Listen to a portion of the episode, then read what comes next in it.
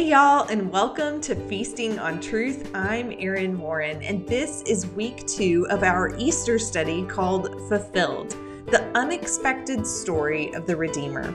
We are studying through Jesus's final ish week through the words of Matthew, and I'll admit this week was a lot. There were 75 verses in 10 sections. Some of these sections are worthy of their own study, like Passover and the anointing at Bethany. So, as I began to study and focus on this chapter this week, I really wanted to focus on two areas. One, adding some additional cultural details and background and two, focusing on how this passage shows Jesus is the fulfillment of the Old Testament. I was blown away by how many references to the Old Testament there were in these 75 verses. It is one of Matthew's purposes behind the gospel.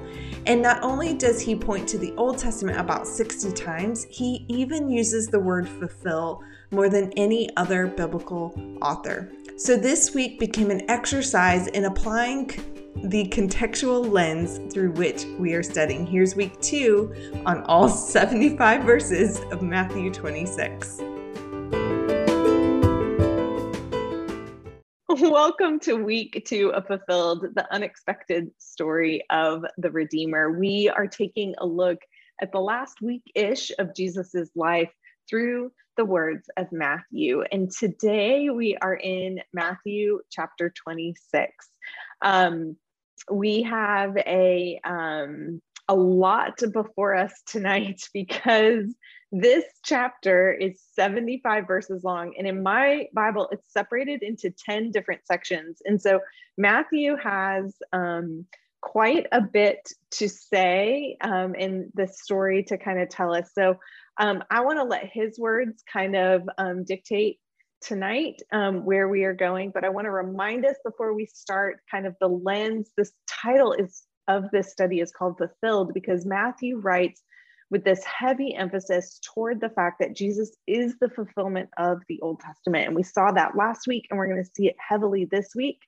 Um, and we really want to keep our eyes and our minds focused on that as we are studying, um, because that was the intent with which he wrote. Um, he quoted more Old Testament scriptures than any of the other gospel writers. So let me pray, and then we will dive in with Matthew 26. Father, I thank you so much for your word, and I thank you for the opportunity to gather and around your word and to discuss and to learn and to grow and to see you. Lord, thank you that you reveal yourself in your word and that you come and you teach us and help us remember what we have heard. I pray that you do that with for us tonight. Lord, may your truth um, fill my mouth and my words. And Lord, may it go out and accomplish the purpose with which you have set for it. In your name I pray. Amen. All right, let's jump in. Chapter one, uh, chapter 26, verse one. When this is the plot to kill Jesus in my Bible. When Jesus had finished all these sayings, he said to the disciples, you know that after two days the Passover is coming, and the Son of Man will be delivered to be crucified.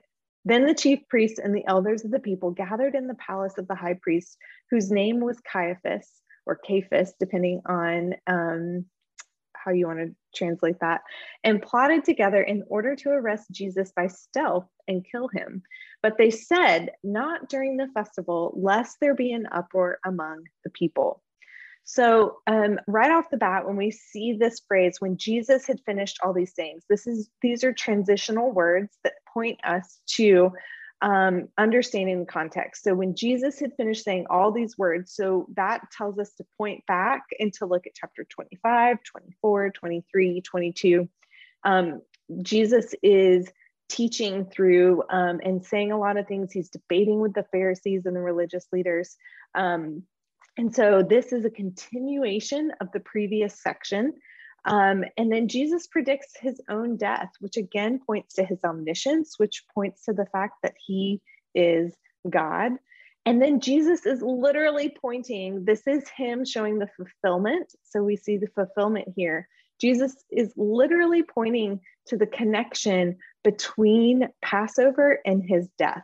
And so he's kind of like a, him waving a flag saying, pay attention here, something's going on, pay attention.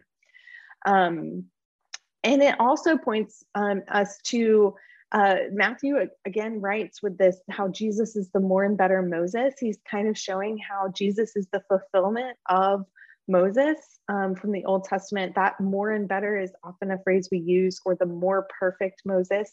Um, those were Christ types in the Old Testament that were shadows meant to point us to the true thing. And so we see that here that at the time of Passover, Moses led the Israelites out of slavery, and Jesus is going to be doing the same at Passover, but more perfectly from slavery to sin.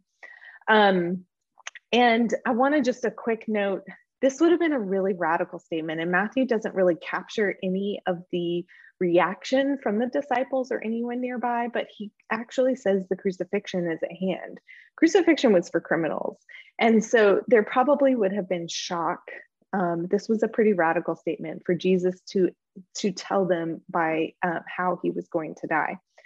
Um, and then when we see two days before Passover, um, and it's important because of what we see in the next few verses. So the chief priests and the elders, um, in the the Sanhedrin, there's different levels, um, kind of sects of the religious leaders. Um, but they, this particular group of religious leaders, chief priests and elders, most likely of the Sanhedrin, um, come and they gather at the high, at the home of the high priest, and they plot to kill Jesus secretly. Um, Caiaphas is um, was the high priest longer than any other high priest um, in the first century. He was priest from AD 18 to 36.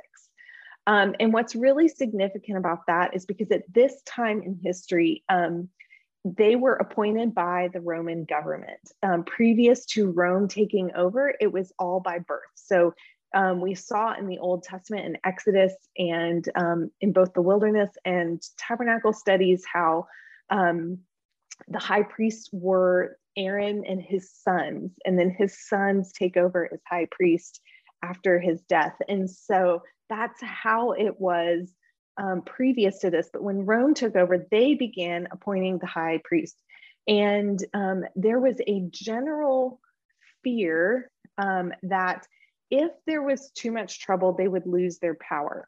And so, what's really fascinating about Caiaphas is that he remained chief priest for so long that it points to his political prow- prowess, that he was really good at his job um, because history shows that after his death, there was a rapid succession of um, chief priests where um, they were constantly being replaced. And so that showed his cooperation with the Roman government, their trust in him.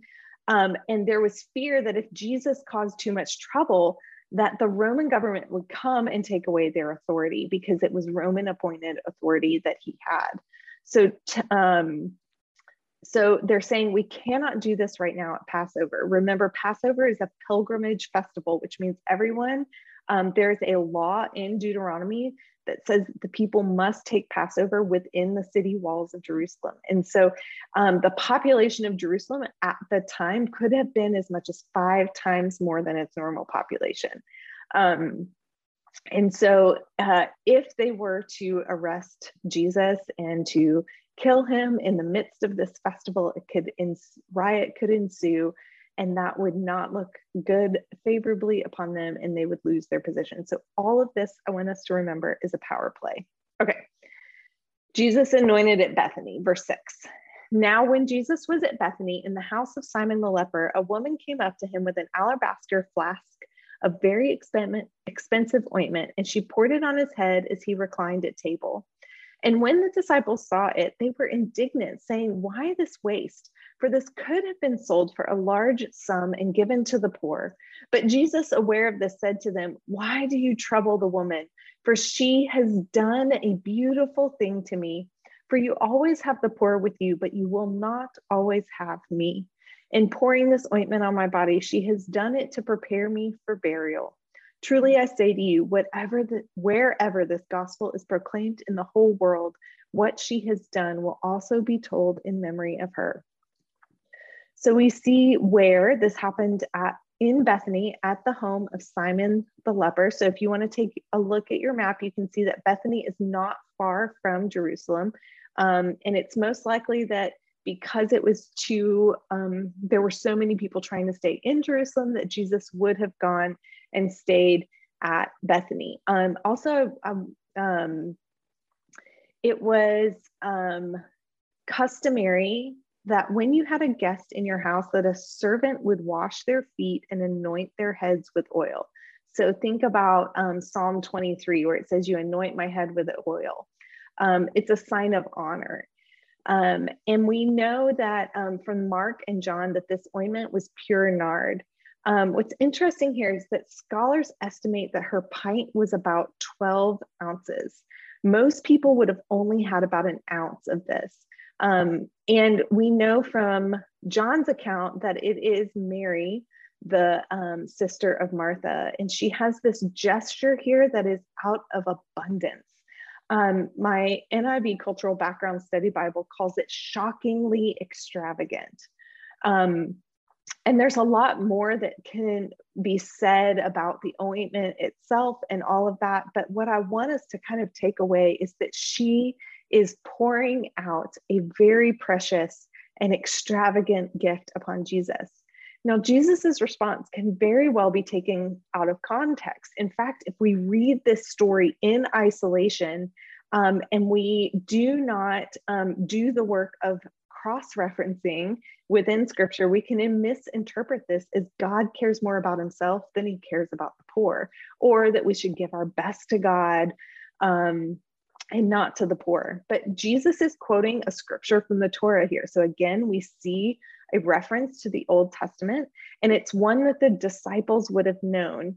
Um, it's Deuteronomy 15 11, and it says, There will always be poor people in the land. Therefore, I command you be open handed toward your fellow Israelites who are poor and needy in your land. Um, Mark actually, in his retelling of the gospel, in Mark 12, 7 and 8 adds this For you always have the poor with you, and whenever you want, you can do good for them, but you will not always have me. She has done what she could. She has anointed my body before burial. So Jesus isn't saying that the poor aren't important. He's saying you can help them whenever you want, but we must be careful that we are never doing, putting doing things over um, honoring Jesus himself. So we we want to be mindful that we are not doing things, good things for Jesus, without actually honoring Jesus himself. Um, she extravagantly poured out honor and glory on her Lord, and we should do the same. And right after that, we see Judas to betray Jesus. Then one of the 12, whose name was Judas Iscariot, went to the chief priests and said, what will you give me if I deliver him over to you? And they paid him 30 pieces of silver. And from that moment, he sought an opportunity to betray him. Now, I want to go back to a point that I made last week in our context, talking about how biographies didn't have to be told in order. So, if you notice um, at the beginning of that section about Bethany, it says, Now when Jesus was at Bethany. It didn't say, Then Jesus went to Bethany. So, if you read, um, John's account, you actually see that um, the anointing at Bethany, um, according to his account, came before the triumphal entry. And I think Matthew here, so Matthew in this chapter, we're going to see him do some juxtapositions where he puts two characters next to each other, almost in comparison of their character. So he puts this here um, after we just saw this extravagant outpouring um, and John actually points a little bit more to Judas's character. So we often think, why would Judas do this? Um, but we see that in John 12, 6, um, it is actually um, Judas who makes that indignant comment against Mary at Bethany over the nard. He says he said this not because he cared about the poor, but because he was a thief and having charge of the money bag, he used to help himself to what was put into it. And so we see this this juxtaposition of these two people where we see this woman who is willing to give her her absolute finest possession over over Jesus and honor his body and honor his head and honor him as their guest. Um, next to Judas, who um, is a thief and who is selfish. And he goes and says, I've had enough. I want, what will you give me? He goes to the chief priest and says, What will you give me? And he says, um, they say that they'll give him 30 pieces of silver. And what's really fascinating is that Mary's gift was worth about 300 denarii, which would equal a whole year's wages. But Judas's um, 30 pieces of silver would have equaled about a third of that. And so we see this juxtaposition of the value and the worth that this woman put on Jesus versus um, Judas's payment. Now, when Judas goes to the chief priest, that changes the timeline um, because now they have an inside man. I feel like this is a like a great suspenseful movie here. They have an inside man who's able to help them be able to do this in secret so that they can avoid a riot. So he is now looking for an opportunity when he can betray Jesus. Um, verse 17 Passover with the disciples. Now, on the first day of unleavened bread, the disciples came to Jesus and said, Where will you have us prepare for you to eat the Passover? And he said, Go into the city to a certain man and say to him, The teacher says, My time is at hand. I will keep Passover at your house with my disciples. And the disciples did as Jesus directed them, and they prepared the Passover. So we see a very similar story to what we saw last week with the donkey and the colt um, saying, Go, you're going to find it this way, say this thing, do it, and it will happen. And they go, they do it, they see it, and they walk in obedience. When it was evening, he reclined at table with the 12, and as they were eating, he said, Truly, I say to you, one of you will betray me. And they were very sorrow- sorrowful, sorrowful, and began to say to one another, Is it I, Lord? And he answered, he who has dipped his hand in the dish with me will betray me. The Son of Man goes as it is written of him. But woe to the man by whom the Son of Man is betrayed. It would have been even better if that man had not been born. Jesus would, Judas would betray him. Sorry, Judas, who would betray him, answered, Is it I, Rabbi? He said to him, You have said so. Um, so we finally arrive at Passover, and um, the Passover and the Feast of Unleavened Bread are celebrated in succession. So the Feast of Unleavened Bread starts with Passover, and so it's a total of about eight days of feasts. Um, so sometimes it's listed as Passover and then the Feast of Unleavened Bread. Sometimes it is, they're kind of all lumped in together. Um, but they commemorate the leaving of Egypt because it was on the 10th, the night of the 10th plague. Remember, they painted the blood of the lamb over the doorpost, and that um, the death angel passed over them instead, um, and they were spared from the death of the firstborn. Um, and then uh, Pharaoh, in his sorrow, sends them away and says, um, that's it, go get out of here. And so they leave in haste, and it talks about how their bread was not leavened. So today, most cases, we use yeast to leaven our bread. Um, but they would have done what's called a natural leavening process where bread rises over the course of like 12 to 24 hours. So if any of you have ever made like a sourdough or a naturally leavened bread, um, it takes a long time because it uses natural bacteria in the air in order for it to rise.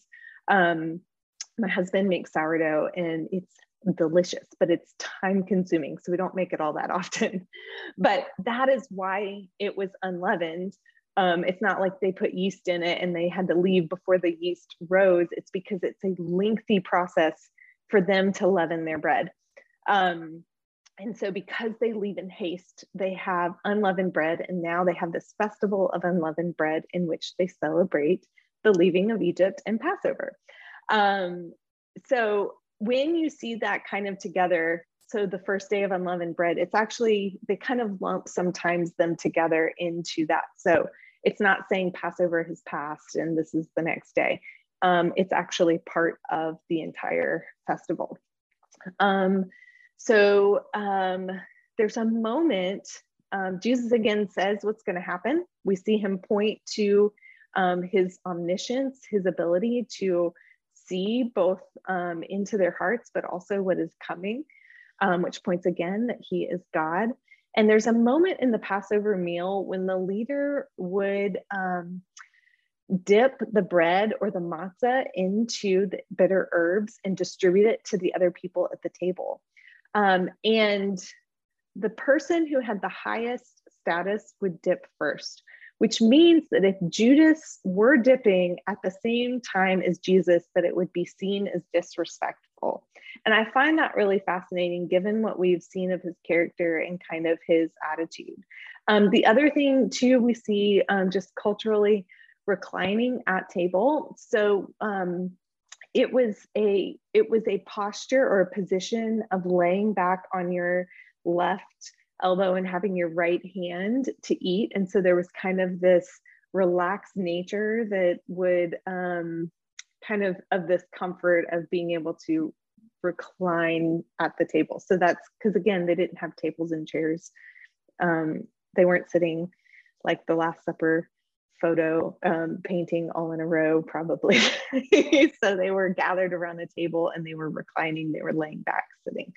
Um, so um, we see this is um, possibly though, so Jesus um, says, um, he who's uh, the son of man goes as it is written of him, but woe to the man who by whom the son of man is betrayed. And um, this might be a reference, this actual action might be a reference to Psalm 41 9. Even my close friend in whom I trusted, who ate my bread, has lifted his heel against me. And so we see this Psalm of David kind of pointing to this idea of um, eating bread together, but yet being betrayed by that person. Um, and then Matthew um, points back to Isaiah 53. Now, over the next couple weeks, we are going to revisit Isaiah 53 over and over and over. This is a messianic prophecy. Um, it's called, you might have, um, if you might have heard it called the man of sorrows. You're going to read verses and go, oh, I've heard that verse before because we quote it quite a bit. Um, but Isaiah 53 9 says, And they made his grave with the wicked and with a rich man in his death, although he had done no violence and there was no deceit in his mouth. So we see Jesus innocent um, being betrayed here, even though he had done no violence and he had spoken no deceit, no lie. Um, and we kind of see too that this is where Matthew is writing with the assumption that everyone um, reading this is Jewish and understands the meaning. So there's a lot in here that we have to kind of maybe dig a little bit more to discover. So let's move on to the Lord's Supper. I feel like I'm going quick here, rapid succession, but it's kind of also how Matthew wrote it. So we're just going with Matthew here. Uh, verse 26 Now, as they were eating, Jesus took the bread and after blessing it, broke it and gave it to the disciples. And he said, Take my, take, eat. This is my body. And he took a cup, and when he had given thanks, he gave it to them, saying, Drink all of it, all of you, for it is the blood of the covenant which is poured out for many for the forgiveness of sins. I tell you, I will not drink again of the fruit of the vine until the day when I drink it new with you in my Father's kingdom. So at Passover, um, and there's a lot, I mean, this is a study and a teaching in and of itself. Um, and in my um, wilderness study, there's a point where you go through or um, where you go through kind of Passover and you pull some of the things that you see that also parallel with Jesus's death. Um, but there's a retelling of the Exodus story. And so if Jesus is retelling the Exodus story, he's telling the story, the prophecy of himself. And then um, there's a point in the meal where um, everyone takes a piece of the broken matzah. So the matzah is broken and it reminds them of the Passover lamb who's who's uh, was broken for their salvation. So we see um, pointing uh, this pointing to them. So when Jesus says, "This is my body, which is broken for you," he's literally saying, "I'm the Passover lamb that has come for your salvation." Um, and then um, he takes the cup. Now, there are four cups in a traditional Passover Seder. Um, and Luke 22 20 tells us that this is the third cup that Jesus takes. Um, it's also called the cup of redemption.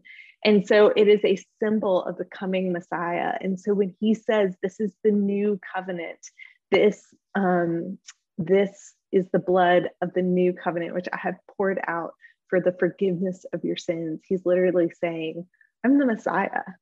This is about me. I have come here to do this. And so we see again Matthew pointing to Jesus being the fulfillment of the prophecy that the Messiah is coming, that he is, Jesus is the Messiah they have been waiting for.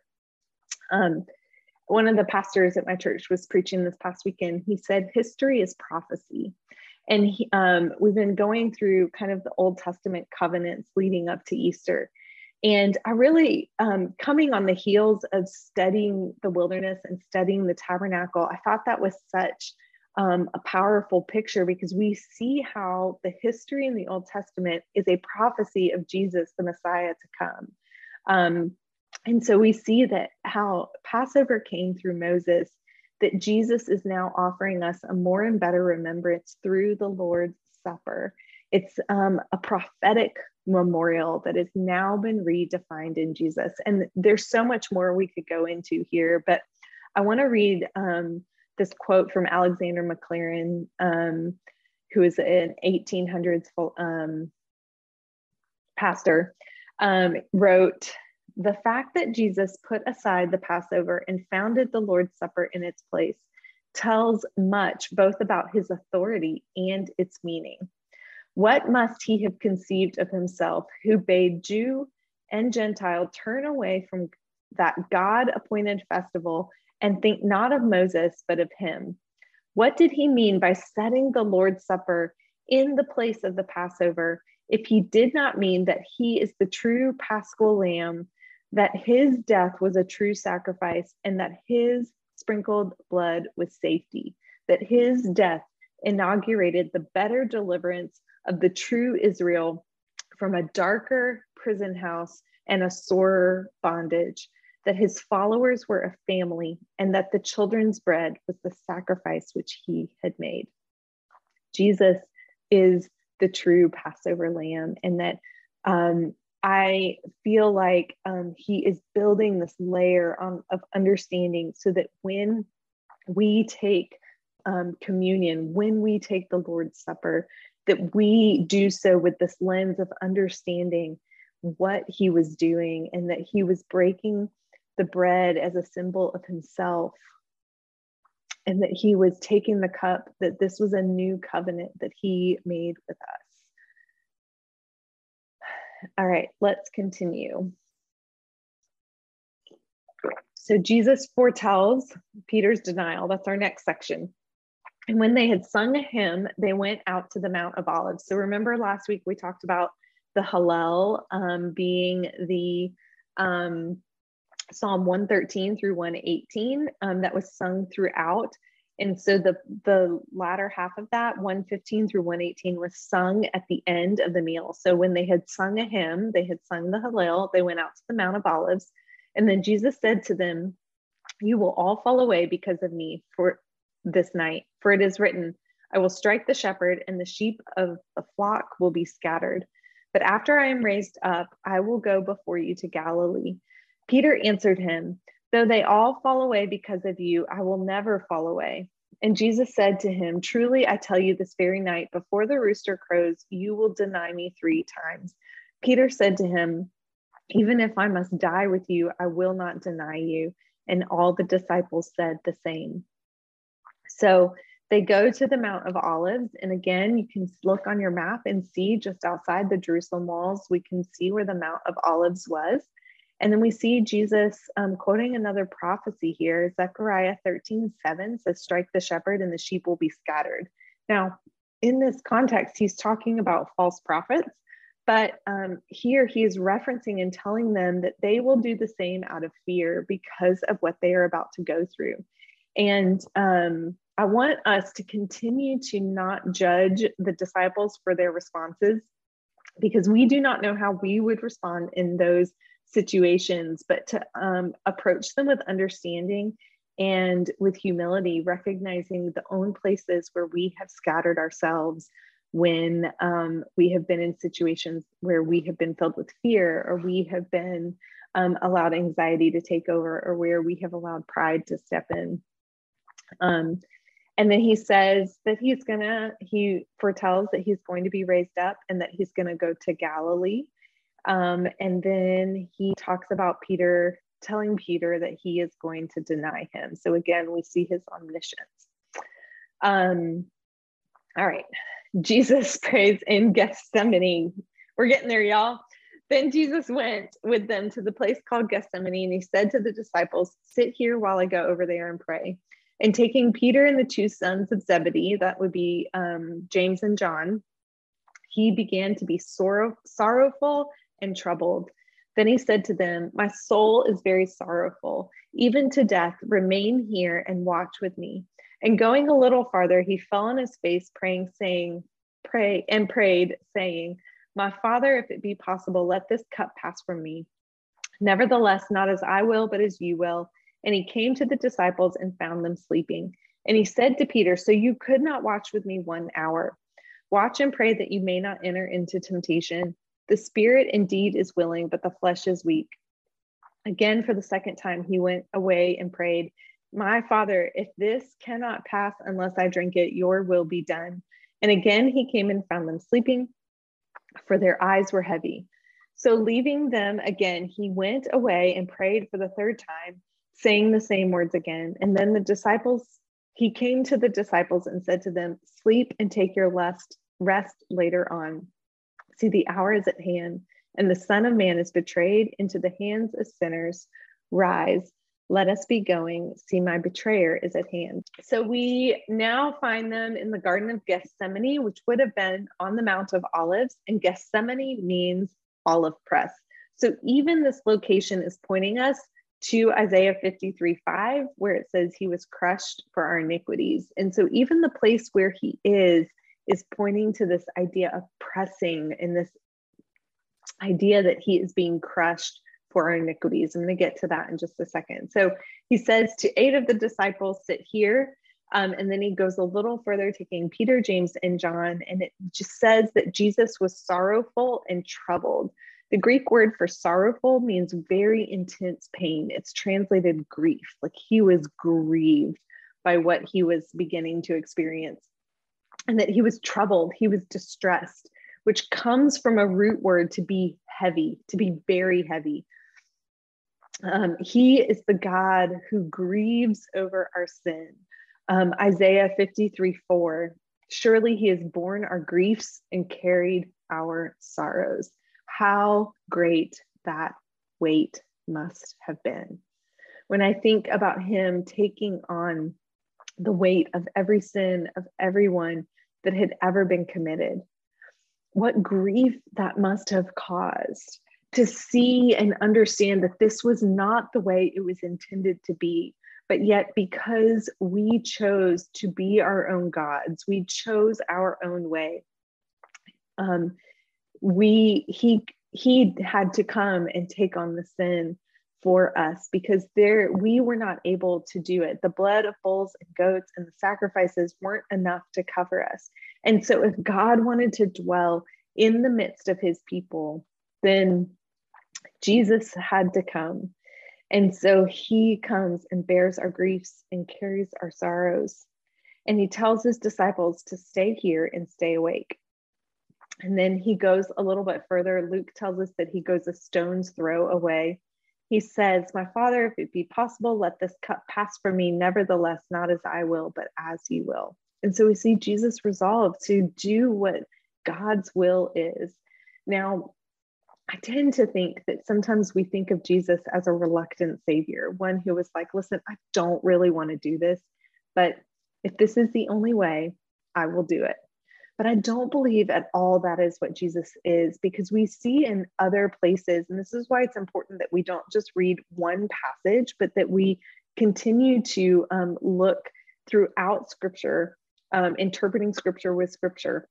So if we read through the book of John, we see time and time again how Jesus he points to the fact that Jesus laid his life down, that nobody took it from him, that when he's in the garden, he steps out, um, he does not hide. And so I think this is more about modeling a posture of submission, even in grief, even in a hard place. Um, he is speaking truth over them because of what they're about to face. They're about to suffer, they're about to go through grief. And we see that they're already carrying a deep grief. Um, I think a lot of times I grew up reading this passage going, goodness gracious, these disciples like couldn't even stay awake and pray. But Luke 22 um, 45 says, When he rose from prayer and he came to the disciples and found them sleeping for sorrow. Um, and then if you read John 13 through 17 and you read all the things that Jesus had just told them, y'all, they were seeing Jesus begin to carry all of the weight of our sin. They could see his grief, and that grieved them.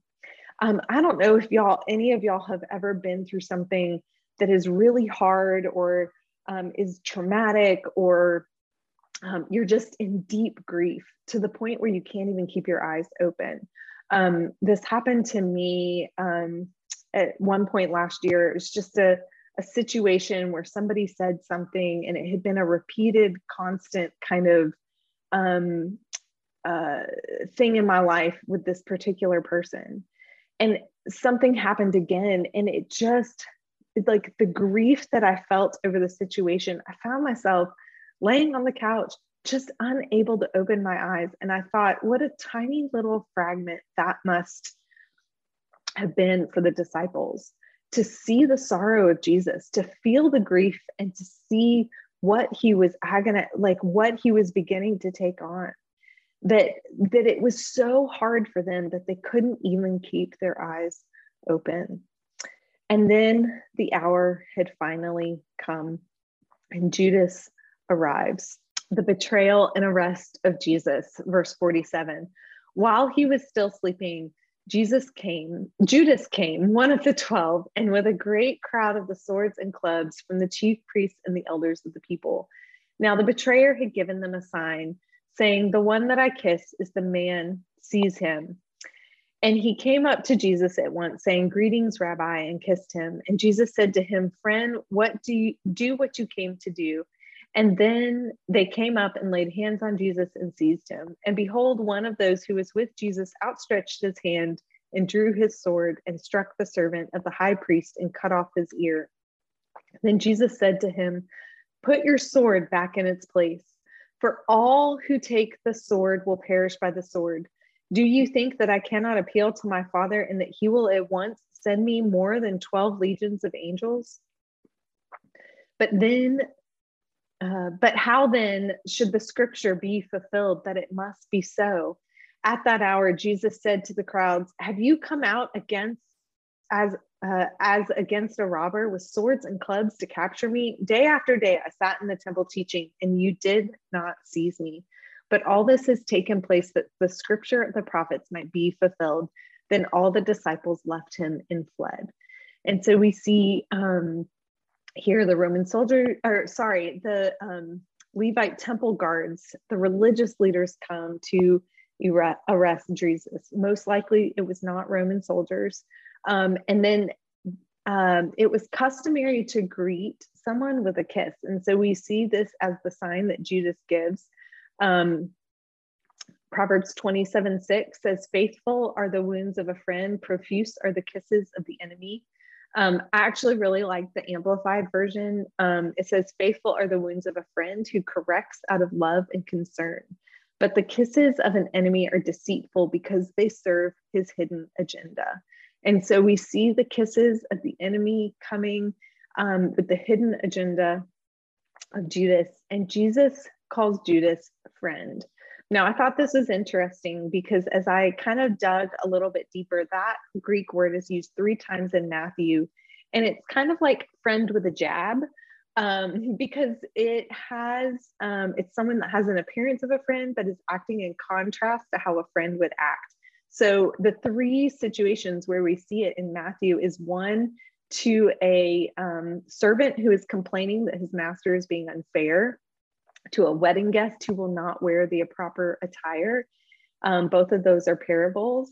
And then here, a, a supposed follower instead turning him in to the authorities.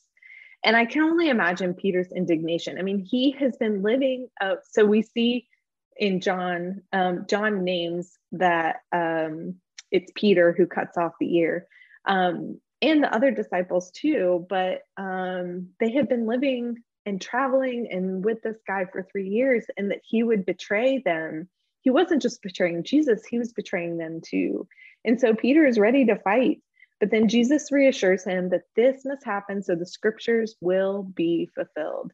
So he tells him that I have come to fulfill the scriptures. And there's no specific reference here, but kind of pointing to the whole idea of the messianic prophecy of the Old Testament. And then he says the same thing to the religious leaders, excuse me. And then the disciples do as Jesus foretold, they scattered. Um, Isaiah 53, verse 6 All we like sheep have gone astray. We have turned everyone to his own way, and the Lord has laid on him the iniquity of us all. So they take Jesus to Caiaphas um, and the council. We're getting there, guys. We're almost there. and then those who had seized Jesus led him to Caiaphas, the high priest, where the scribes and elders had gathered. And Peter was following them at a distance as far as the courtyard of the high priest. And going inside, he sat with the guards um, to see the end. Now the chief priests and the whole council were seeking false testimony against Jesus that they might put him to death, but they found none, though many false witnesses came forward.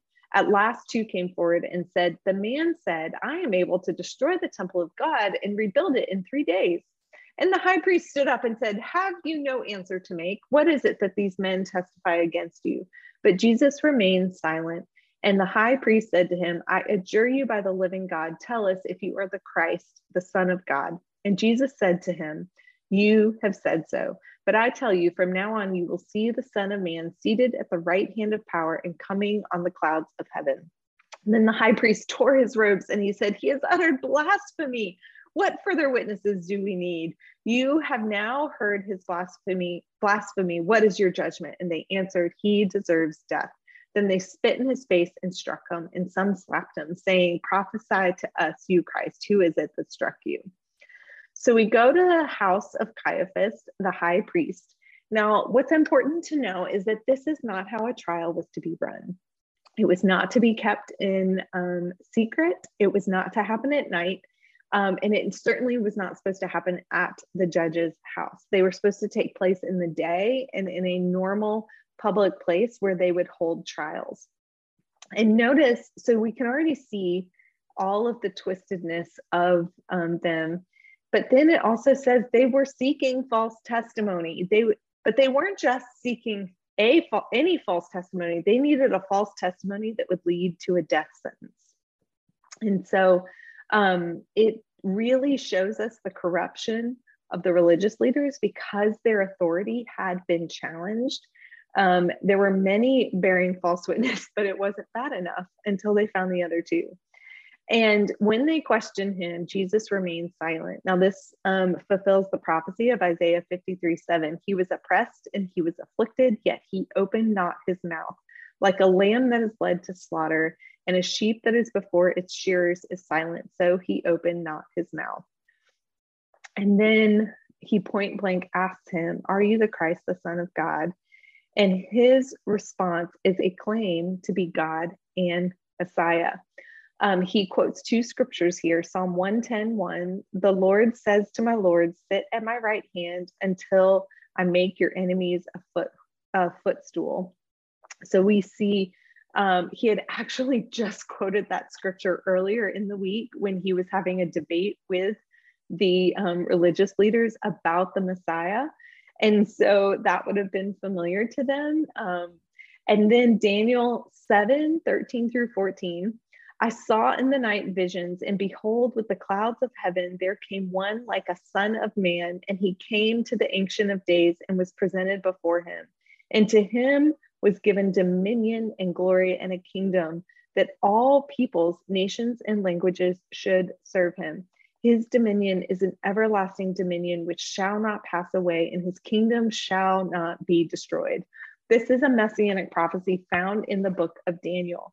And they would have been familiar with this. And so when he says he's coming on the clouds, he's pointing to this prophecy saying, My kingdom is coming. Now, to them, that would have been the ultimate threat because it means they are losing their kingdom. And so um, at that, he rips off his clothes. He claims that the, or um, tore his robes. He doesn't rip off his clothes. He tears his robes, which is a sign of blasphemy, which is a sign of mourning. Um, and they say um, that he deserves death. And then they begin to um, to hit him, to spit in his face, um, and to mock him. And um, we see in Isaiah 53 4, we read the first part Surely he has borne our griefs and carried our sorrows, yet we esteemed him stricken, smitten by God, and afflicted. Our Savior being beaten and mocked um, as he is getting ready to go and um, even cover the sins of those who are are doing it to him. And we have one final little story here. Peter denies Jesus.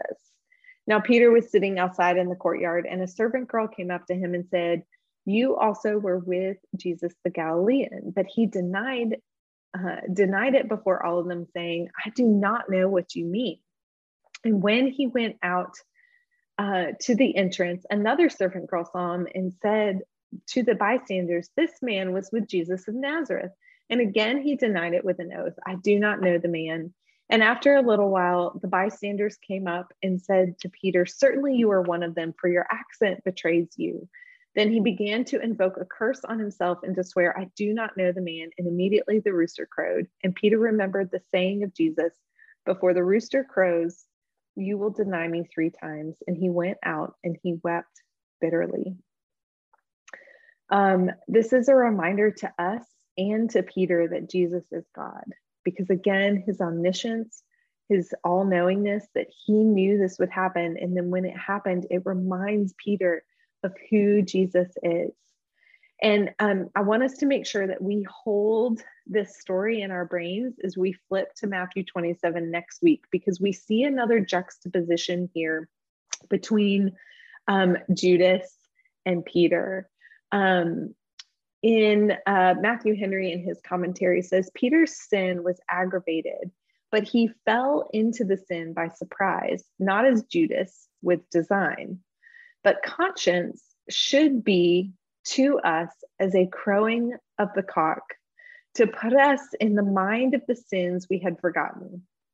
Peter was thus left to fall, to abate his self confidence and render him more modest, humble, compassionate, and useful to others. What we see is Peter had pride. Peter thought he would not do that. And then, in the moment, in the heat, and the pressure and the fear overtook him, he found himself responding in ways that he didn't even expect him to res- his own self to respond and he recognized his sin. He was um, we must remain alert.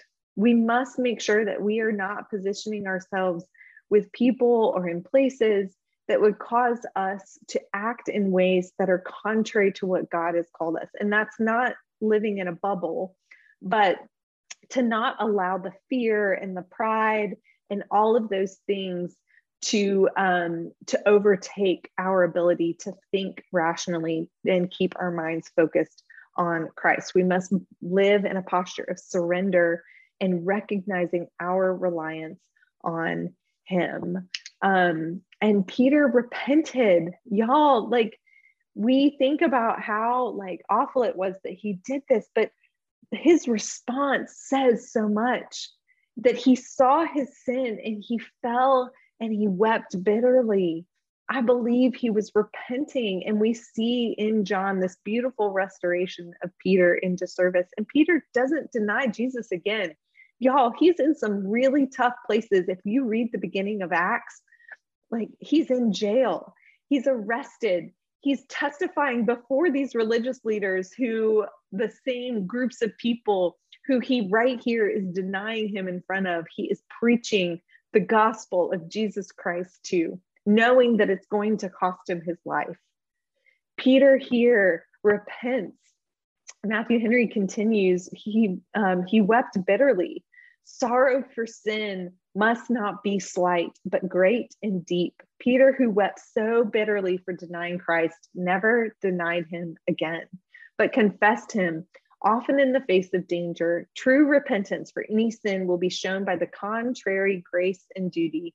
That is a sign of sorrowing, not only bitterly, but sincerely. And I love that the very sin that Peter committed had already been laid on Jesus. That is what Jesus came for. He came to make a way of restoration, that he restores our relationship with God. Where there is separation, he has come to provide a way. He is the Messiah, the one promised who came to save, not to condemn. He is the suffering servant, the man of sorrows who opened not his mouth, who was struck and crushed and pierced for our own sin. And even when we scatter and stray, he has borne our grief and carried our sorrows. He is the more and better Passover, the sacrificial lamb whose body was broken and his blood spilt in a new covenant that we get to partake of. And I'm so thankful for the fulfillment that we see because of Jesus Christ. Will y'all pray with me? Jesus, that's a lot of words you gave us tonight. God, I just pray that there would just be something in these words, something that would point us to the truth of who you are. Lord, that we would remember that we do not have to carry our load alone, that you have had it laid on you. Lord, we know that you grieve with us because you know that this was not the intention for the world. And yet, Lord, you came running. You came because you knew that you could make the way toward restoration. You could make the way to a better hope. And Lord, I just thank you that you did that for us. I thank you that you came willingly, Lord, that you submitted yourself, Lord, that you humbled yourself so that we could partake of communion with you. Lord, we love you and we praise you. And it's in your name I pray. Amen.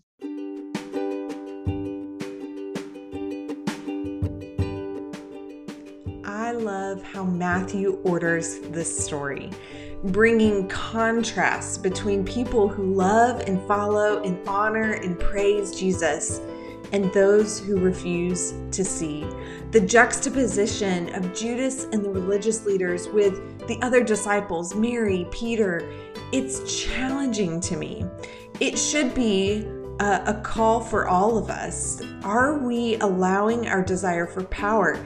And I'm talking even just having control over our own circumstances to keep us from seeing and worshiping the God who came running to save us. He came, He fulfilled, He established a new covenant with us. And today I want to close by reading Isaiah 53 because I want us to keep that at top of mind while we are um, studying Matthew 27 this week. So here is Isaiah 53. Who has believed what he has heard from us? And to whom has the arm of the Lord been revealed? For he grew up before him like a young plant, and like a root out of dry ground. He had no form or majesty that we should look at him, and no beauty that we should desire him. He was despised and rejected by man, by men, a man of sorrows and acquainted with grief, as one from whom men hide their faces. He was despised, and we esteemed him not. Surely he has borne our griefs and carried our sorrows, yet we esteemed him stricken and smitten by God and afflicted. But he was pierced for our transgressions he was crushed for our iniquities. Upon him was the chastisement that brought us peace, and with his wounds we are healed. All we like sheep have gone astray. We have turned every one to his own way, and the Lord has laid on him the iniquity of us all. He was oppressed and he was afflicted, yet he opened not his mouth. Like a lamb that is led to the slaughter, and like a sheep that is before its shearers is silent, so he opened not his mouth. By oppression and judgment he was taken away. And as for his generation, who considered that he was cut off, out, uh, cut out, that he was cut off out of the land of the living, stricken for the transgressions of my people. And they made his grave with the wicked, and with a rich man in his death, although he had done no violence and there was no deceit in his mouth. Yet it was the will of the Lord to crush him. He has put him to grief. When his soul makes an offering for guilt, he shall see his offspring. He shall prolong his days. The will of the Lord shall prosper in his hand. Out of the anguish of his soul he shall see and be satisfied. By his knowledge shall the righteous one, my servant, make many to be counted righteous, and he shall bear their iniquities. Therefore, I will divide him a portion with the many, and he shall divide the spoil with the strong. Because he poured out his soul to death and was numbered with the transgressors, yet he bore the, man, the sin of many and makes intercession for the transgressors. Amen.